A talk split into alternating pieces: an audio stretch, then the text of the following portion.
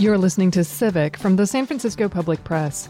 On this edition, we'll talk about the tenant protections state legislators put in place earlier this year.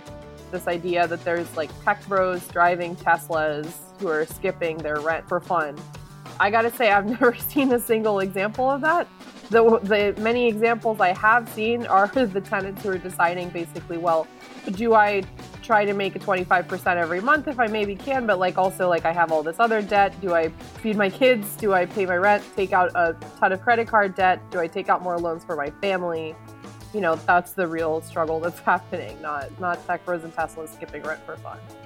I'm Laura Wenus, and this is Civic.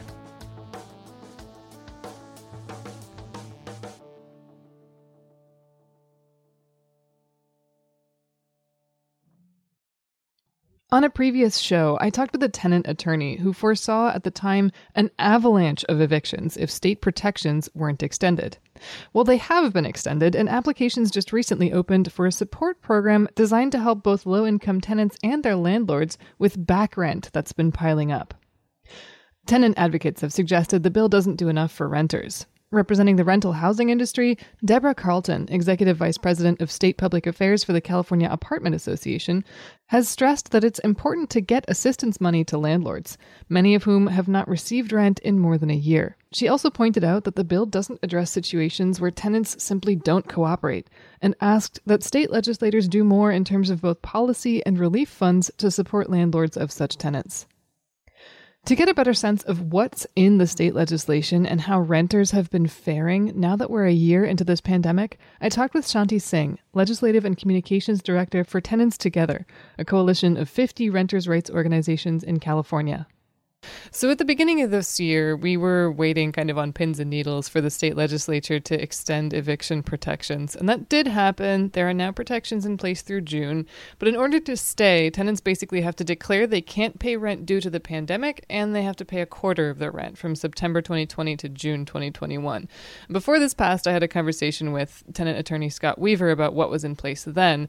Besides a temporary stay of execution, kind of, in terms of immediate eviction, what's the biggest change? Change and what tenants need to do to stay in place now that we have this new state legislation? Um, the biggest change is actually really has to do with the rent relief program and not the eviction protections or, you know, in some cases, the loopholes in eviction protections themselves. Hmm. Most of the structure that was put in by the governor in AB 3088, which was the law that was passed in August, expired in January, has been preserved through SB 91 including the 25% requirement, which to be honest, we kind of, we felt was unnecessary, particularly because that 25% requirement was passed at a time where there wasn't federal relief, right? So it was supposed mm. to set a kind of floor in terms of this is how much you have to pay, but at this point, you know, relief is on the way from the federal government. Um, there's funds that, that that landlords can use to basically make themselves almost entirely whole. So but still the 25% carried over. I mean, we didn't think it made sense, to be honest with you. Essentially, the, the eviction protections remained almost entirely unchanged and just continued on till June. Can you say more about how landlords are going to be made almost entirely whole? Yeah, so with the rent relief program, so there's a federal requirement that the tenant is quali- a qualifying tenant, which means that they make less than 80% of the area median income. Um, so that's the that's the federal requirement. So it's based on the tenant's eligibility, but the landlord can essentially apply to the state program and receive eighty percent of the owed rent for that tenant compensated to them in exchange for forgiving the remaining twenty percent. Who applies for this? Because I mean, I was reading about this. It looks like applications are supposed to open no later than March 15th. Is it the tenants who go to the state and say, hey, I hope my landlord can get this, or do the landlords have to apply on their own? The onus is on the landlord to apply first, ideally, um, in order to get that 80 20 deal. Mm-hmm. Um, if the tenant is a qualifying tenant and their landlord refuses to participate for a host of reasons, then the tenant can apply directly, but the tenant will only get 25% of the rent basically paid to them. So there's no debt forgiveness or anything there. They'll just get the 25% they need to, to stay. I have read that $1.5 billion have been allocated by the state to this, um, and I think more than that in total.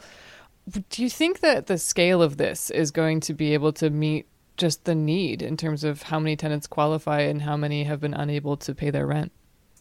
I think we're going to need a second round of federal funding for sure. Mm-hmm. Um, I don't think this will be enough, although that's not really necessarily on the state government. Although, you know, we can see what we can do on the state level, particularly considering that we may not be as in, in as dire a budget situation as we thought we would be. Mm-hmm. It's, it's a good start. It's it'll certainly make a dent, I think, but it's not going to be enough. What do you think about the way that this is structured? That it's on the landlords to try and seek this out, and that it's kind of that 80 20 balance. They can get 80% of the back rent paid off. I think that's a great deal for landlords, and I think it's I think it's good that the onus is on landlords to apply because they have far more paperwork. I mean, if you look at what you know folks are going through in terms of applying for EDD benefits, for example, and uh, right. what a mess that's been landlords have paperwork. They have they tend to have a lot more documentation of whatever hardship they might be experiencing. Tenant still has to be a qualifying tenant, but beyond that, like having the landlord apply first is not the problem. I, we don't think that's an issue. What we do think is an issue is what happens if a landlord refuses to participate, right? Um, and and also the there is there is an imbalance there because I think it's a great deal to get 80% of your money back if you forgive the remaining 20%. But if you're the tenant and your landlord refuses to apply and you're applying, you only get 25% and there's no there's no sort of debt relief there that's mm. attached mm. to it. It's just it's just basically cash back. So I mean, I think there's an imbalance there. We're we're concerned about non-participating landlords. We're concerned that the program is voluntary. Right. And there are also people who had high incomes and then lost a job and now their rent debt is massive. Is this based on their recent income? I mean, for 2020 or for like the past six months, or is it in general what they were making, you know, at the time that they were employed? Because, I mean, if you were making really good money and you were paying rent and then you lost your job and you stayed and you have this huge debt bill, do you still qualify? Is there a way to get help? Yeah, no, it's it's meant it's meant to to cover people who have lost their jobs during the pandemic. So I mm-hmm. mean, I think that the AMI would really come in for you know during the pandemic. How much mm-hmm. did you actually make? Mm-hmm.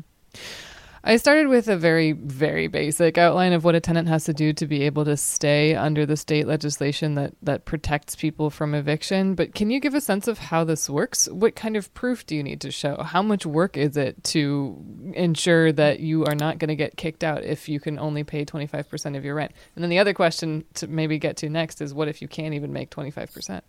For the first piece, we have uh, we have more information on this too, like on in terms of our know your know your rights resources on our website. But what I'll say is that we're encouraging tenants to keep as much documentation as possible and to file that declaration. Sometimes you send it via certified mail if you can.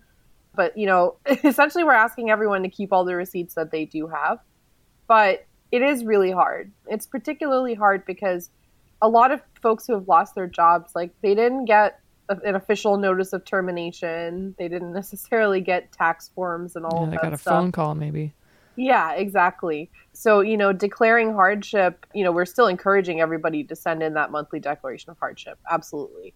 There's some parts of the regulations around that that I think were you know kind of put in place to sound good, but weren't really necessary and per- perhaps actually you know kind of harmful sometimes in reality. And what I mean by that is there is something in the law that says you, you file that declaration under penalty of perjury. Mm-hmm. Now, the likelihood that your landlord is going to or the government is going to try to sue you for perjury because you don't have enough evidence of income loss is like is negligible. Is 0 mm-hmm. Really. But but what has happened though is it's allowed for a lot of intimidation and, and harassment where the like you know tenants don't necessarily know that that's not really a likely outcome and so, you know, we've heard from tenants saying, you know, my landlord is just holding that perjury thing over me. Like, yeah, you better not be lying or something like that. And in, in kind of a in a menacing and harassing sort of way. And so that's kind of an mm. example of a detail that was put in there. I think, you know, to sound good, right? It wasn't really necessary at all. Um, I think it was put in the legislation because it sounds good. Like, oh, well, that'll we'll catch people who are lying or something. but it, in reality, like, it doesn't really help. So but but the thing Do you is, think people all- are lying? Is is there some fraction of tenants who are like, well, I guess this is kind of true. Might as well.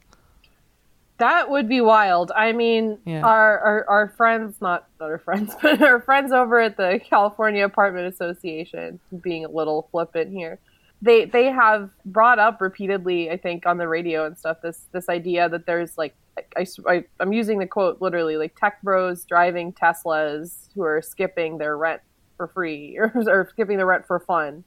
I got to say, I've never seen a single example of that. The, the many examples I have seen are the tenants who are deciding basically, well, you know, do I try to make a 25% every month if I maybe can, but like also like I have all this other debt. Do I feed my kids? Do I pay my rent? Do I mm-hmm. take out a ton of credit card debt? Do I take out more loans for my family? You know, that's the real struggle that's happening, not not tech bros and Tesla skipping rent for fun. Yeah.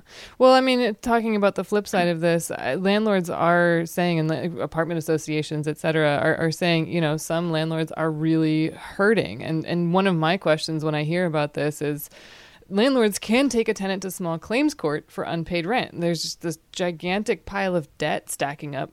I've seen varying start dates for this, so maybe you can shed some light in terms of either it's in terms of when landlords can take tenants to small claims court. I've heard both March 1st and August 1st of this year. But uh, you know, some landlords are really desperate for this money and then the tenants just don't have it. So what's going to happen when people start going to small claims court? March 1st was the original collection date, and then that got pushed back to August 1st with the protections being extended to June. Mm-hmm. That is really what, what you just highlighted is something we're really concerned about. Um, uh, we're, we're hoping, of course, that you know people avail themselves of the rent relief, but for tenants who are still somehow stuck in an enormous mountain of debt, I mean, there are small landlords who are definitely suffering because their mortgage depends on their rent there are a lot of landlords, like corporate landlords, who are not suffering at all um, because they they have a pretty nice portfolio going for them. Um, so, I mean, we want small landlords who are genuinely underwater to get that relief, right? And now they have access to that relief.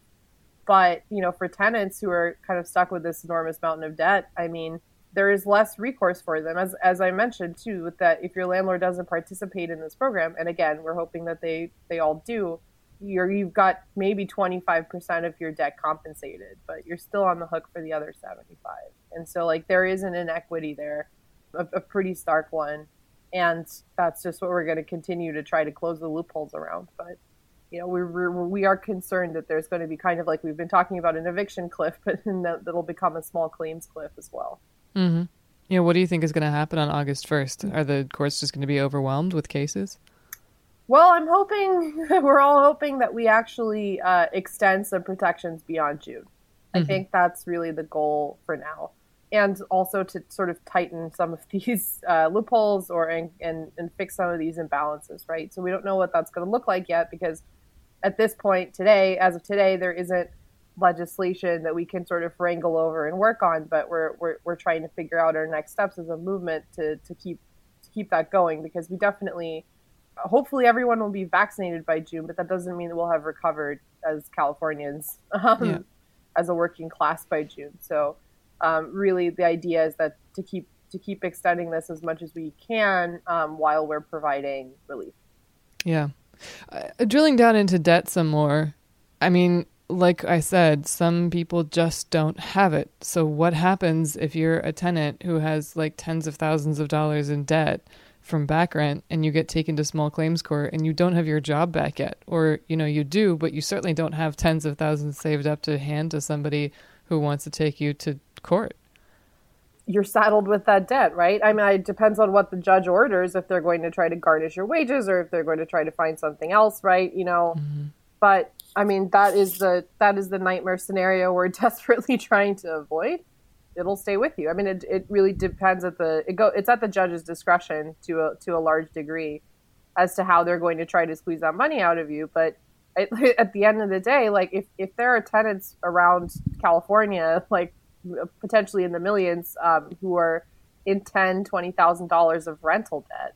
I urge people to think, especially like legislators or the governor, especially to think about you know what implications that has for economic recovery what implications that has for society as a whole like you know or or even in the most like in the most cynical sense like how are people expected to participate in an economic recovery if they're saddled with that much debt, right? And that's just rental debt. That's not getting into the other forms of debt that people might have, like utility debt. And you know, like again, all the all the loans they might have taken out from their families to stay afloat, like all of the other all of the other debt, like it is really becoming a debt crisis, and, and rent is only one part of that. Right. Yeah, totally. That makes a lot of sense. And on the flip side, or on the other side of that, the people who are owed that debt, I mean, if it's a corporate landlord, like you said, with a big portfolio that may not be as it may not be an existential threat, but to a smaller landlord who maybe has, you know, whose income might depend on, on rents, if they have tens of thousands of dollars that they're owed, they, unless they're going to go through this program, where are they going to get it, right? Right, right, right. We're, we're definitely hoping that if you're a small landlord who's underwater on your mortgage, like start applying for the program as soon as it opens. We'll get back to this conversation with Shanti Singh in just a moment. You've been listening to Civic from the San Francisco Public Press.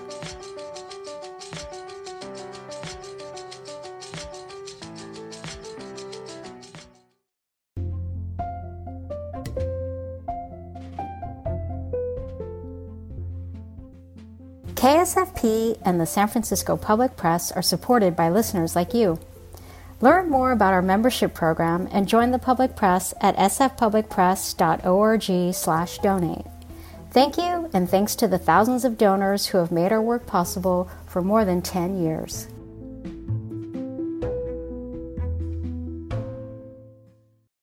Let's hear more from Shanti Singh from Tenants Together about renter protections approved by the state earlier this year. You told the public press a little while ago that the number one reality is evictions are still happening in lockdown. There's a whole story about that on our site, but I'm hoping you could expand on that a bit here. What are you seeing? Can you share some stories of how that's playing out?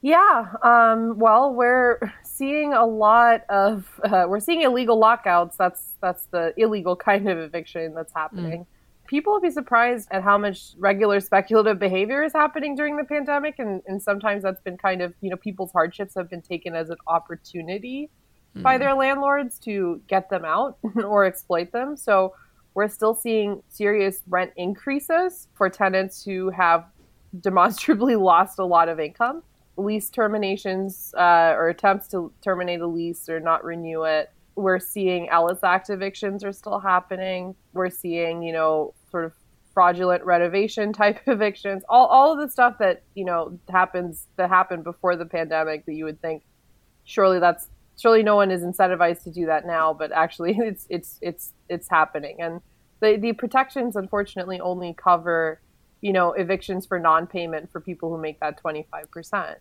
between September and June Otherwise, all these other evictions are continuing um, of the legal and the illegal kind.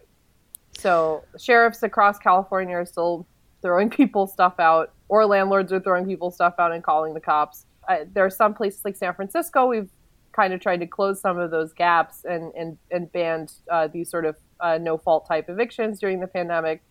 And local jurisdictions have the latitude to do that, but a lot of them won't it really you're kind of at the mercy of your of your city council or your county board of supervisors there. Mm. Um, but you know, the state protection doesn't really handle any of that, even though we've been pushing for it to close those loopholes. So there's a lot of that. Lot, we've seen upticks in all of that, and our we have a hotline that's free. So you know, people call in. Uh, and what is that? If you want to give it here. Oh yeah, sure. It's uh 888 495 8020 so yeah, 888-495-8020. We're at a backlog that we've of calls. You know, it's it's it's run by vo- trained volunteer counselors, and you know our wonderful volunteer coordinator um, and counseling queen uh, Victoria, who's my coworker. But you know, it, it's it's at an all time high. I mean, we throughout the pandemic, I think you know usually sometimes we'll have maybe a backlog at maximum of like 100 cases or 100 calls or so I mean, there was a point a couple of months ago where we had 700 folks that we had to get back to. And, you know, we have a lot of wonderful counselors working all the time, but, you know, people have been working weekends. Staff mm-hmm. have been working weekends to take all mm-hmm. these sort of sorts of calls. So, I mean, it's really, it's really a lot. Um, and it's all the stuff that I mentioned before. There's still, there's still a lot of evictions that are happening, illegal and legal. So, just to be super clear about that, health and safety evictions in San Francisco are still allowed. Ellis Act evictions, when a landlord is taking a building out of the rental market, are still allowed. What's not allowed? What kind of illegal evictions are you seeing that are just patently, obviously illegal? Yeah, so um, for types of evictions that we're still seeing, right? I mean, lockouts are patently illegal. That's one kind, um, right? And hopefully, you know, that that happens when there there's you're at a point of no return, at least in terms of the relationship between the tenant and the landlord. Um, but you know, we see harassment, we see attempts to sort of mess with the lease, or you know, for people who are going month to month to kind of renegotiate the terms in a way that's unfair. You know, we see a lot of just sort of uh, you know, rent maybe some fake renovations. That doesn't that isn't happening as much as just all of these different myriad sort of forms of harassment where you know it's really just about trying to get the tenant to leave of their own accord. Mm-hmm. um, and and you know and we consider that a type of eviction. Just because it's filed in not filed in court doesn't mean it's an, not an eviction. Like if you if you file a notice or you threaten a tenant somehow and and they're gone i mean that's a that's a huge part of displacement. That's a part of displacement too that's not really measured or tracked and it it, it happens every day all the time. So those are the kind of things that we're trying to to fight back against. Mm-hmm. And one other thing that you said that I wanted to dig into is when when people can't pay even that 25% of the rent that would sort of protect them from eviction under the state legislation. My understanding is that they could be protected from eviction still if they were going to pay back that 25% by the time these protections expire, so the end of June, in a lump sum. I mean, a, doesn't seem particularly likely that they'll have it on hand, and B, how would the tenant and the landlord kind of know that that's going to happen? And what if things get extended again? I mean, this all seems a little bit squishy. It, is that the case that you could try and negotiate something with your landlord to say, I'll pay that back to you by the time we get to the end of June? Yeah, so you don't have to pay it back until the end of June, but yeah, if you didn't have it in September, it, the likelihood that you're going to have it in June is even less so yeah, I, I mean the, the reality is you can you can be evicted if you uh, don't pay that twenty five percent. The good news is, of course, that you can you know hopefully apply for enough rent relief to cover yourself for that now. Mm. But that wasn't always the case, you know. And I mean, like I, I think I mentioned earlier, it's just that now that we have that rent relief program, it doesn't really make sense to maintain the 25% requirement. Um, that was kind of put in as a SOP to landlords to make sure that they were getting, you know, some return. It's essentially that's why that was put in there, yeah. and it was put in there specifically because there was no federal relief money at the time. Mm-hmm. So we don't really think it's necessary now. But I mean, you know, for tenants, we're we're we're hoping that people can get access to that twenty five percent. Um, if they by the, by June 30th if they if they really needed to stay. But you know, I mean, fundamentally, um, that's not that 25% was not a policy that was uh, put in there or approved by uh, any sort of tenant groups. So if my landlord comes to if I'm telling my landlord, sorry, I just I can't do it. I can't make my rent at all this month, probably not next month either. And they come back and say, "Well, you can't even pay a quarter, so you're out." Do I then return by saying, "But I could pay it to you by the end of June, and I, therefore I'm still protected. You can't kick me out right now for not being able to pay the rent. Yes, that's correct. Mm-hmm. They, they okay. cannot kick you out right now for not being able to pay the rent. So, another thing that I've seen you say is that there doesn't seem to be any kind of coherent collection or assessment of what's going on right now. Like the data just are not very reliable. Why is that? What kind of information would you like to know? I mean, even just trying to get data from courts has been in a in a systematic and intelligible fashion for tenant groups like that's been almost impossible. There have been a lot of folks that i know um, as part of the broader movement especially people who are uh, you know data data geeks and like know their way around records requests and all of that stuff trying to get and just even figure out how many evictions are happening in court during the pandemic right? Mm-hmm. Even the answering that simple question, where we know that data is sitting there, living there somewhere, right? This is just talking about what's happening in the, in the courts, not what's happening outside the courts, which is a whole other thing. But you know, it's been really near impossible to get that information. And it kind of varies from county to county. Some counties mm-hmm. will be a little more forthcoming and maybe they'll just stick a bunch of really hard to understand data um, and like throw it at you. And other courts will just say, like, I don't have to tell you this. Like, you know, um, so there's not a lot of collection at the state level that's happening that's transparent to the public or to tenant organizations. And so like we're ha- we're running into a serious like data transparency issue where we can't even tell or aren't even being told how many evictions are happening in court during the pandemic so that we can you know act on that information. Yeah um, how does that affect your work quite a lot because you know i mean it's always we've got plenty of of stories and cases of tenants who are really really struggling right now but it's always nice and important to back that up with data. Um, mm-hmm. and, and, you know, the last time we did manage to get eviction data from the California Judicial Council, um, Tenants Together put out a report, I think maybe three, two, three years ago, where we realized that folks have been undercounting how many evictions were happening in California every year. So we had the data, we got the data like sort of from 2014 to 2017, I think. And there were, I think, 167,000 evictions happening every year in California during that period. And the prior estimate was something like a third of that. So um, it is really powerful and important to have that information, uh, even if, but, but, you know, getting it in real time during the pandemic has proven impossible. And then, of course, there's all the displacement that isn't tracked, which I think is even bigger, right? It's all the things that don't go to court, like all the people who leave because they, you know, don't know their rights or they're intimidated or, mm. you know, they, they, they feel that they're in a sort of lost cause situation or, you know, people, all, all of that, or they've been given a notice and don't realize that they, you know, don't have to go. So that's, or, or the people who didn't want to go to court, people who can't afford a lawyer, all of that, that, that whole universe of displacement is something that we're going to be reckoning with for a long time, but we're also not going to know, eh, you know, especially that's a, it's going to be a very racialized, I think, crisis, but mm. we're just not going to know how many people just up and left. And I think like that was, you know, there, Joe Eskenazi wrote a recent piece about this for Mission Local where he profiled a couple of people, but um, and, and, you know, some some reporters have been talking about it, including in the national media. Um, like, uh, but but just the idea that the scale of the demographic shifts, which is to say the displacement that's happened during the pandemic, like we're not going to be aware of that until it's something that, that we're looking at in hindsight. Right. I'm curious what your and Tenants Together advice is for people who might have options who are thinking about breaking their lease because I know that you know the, I think my sense is the eviction protections are kind of for people who just don't have any other options and can't pay and like they they they don't want to go. But there's also the problem of people who are like in a lease where it just it's way more expensive than what they can afford now or they're a master tenant for example and they just need to get out. But there are fees for that.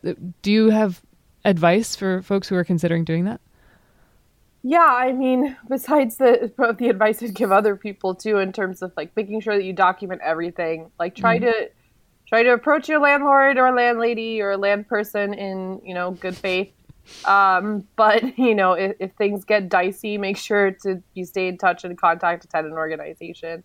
It's hard. There are not really a lot of protections for people who want to break their lease right now. It's kind of considered just as it normally would be if you were breaking your lease in a non-pandemic. Mm-hmm. Um, so, and I hate to want to sound like such a downer by saying that, but try to negotiate and keep receipts on everything. And good luck. All right. Well, Shanti, thank you so much. Yeah, thank you so much for having me. That was Shanti Singh, Legislative and Communications Director for Tenants Together. I'm Laura Wenus, and you've been listening to Civic. Civic is underwritten in part by the San Francisco Foundation, which has been acting as a catalyst for change to build strong communities, foster civic leadership, and promote philanthropy in the San Francisco Bay Area since 1948. More at sff.org.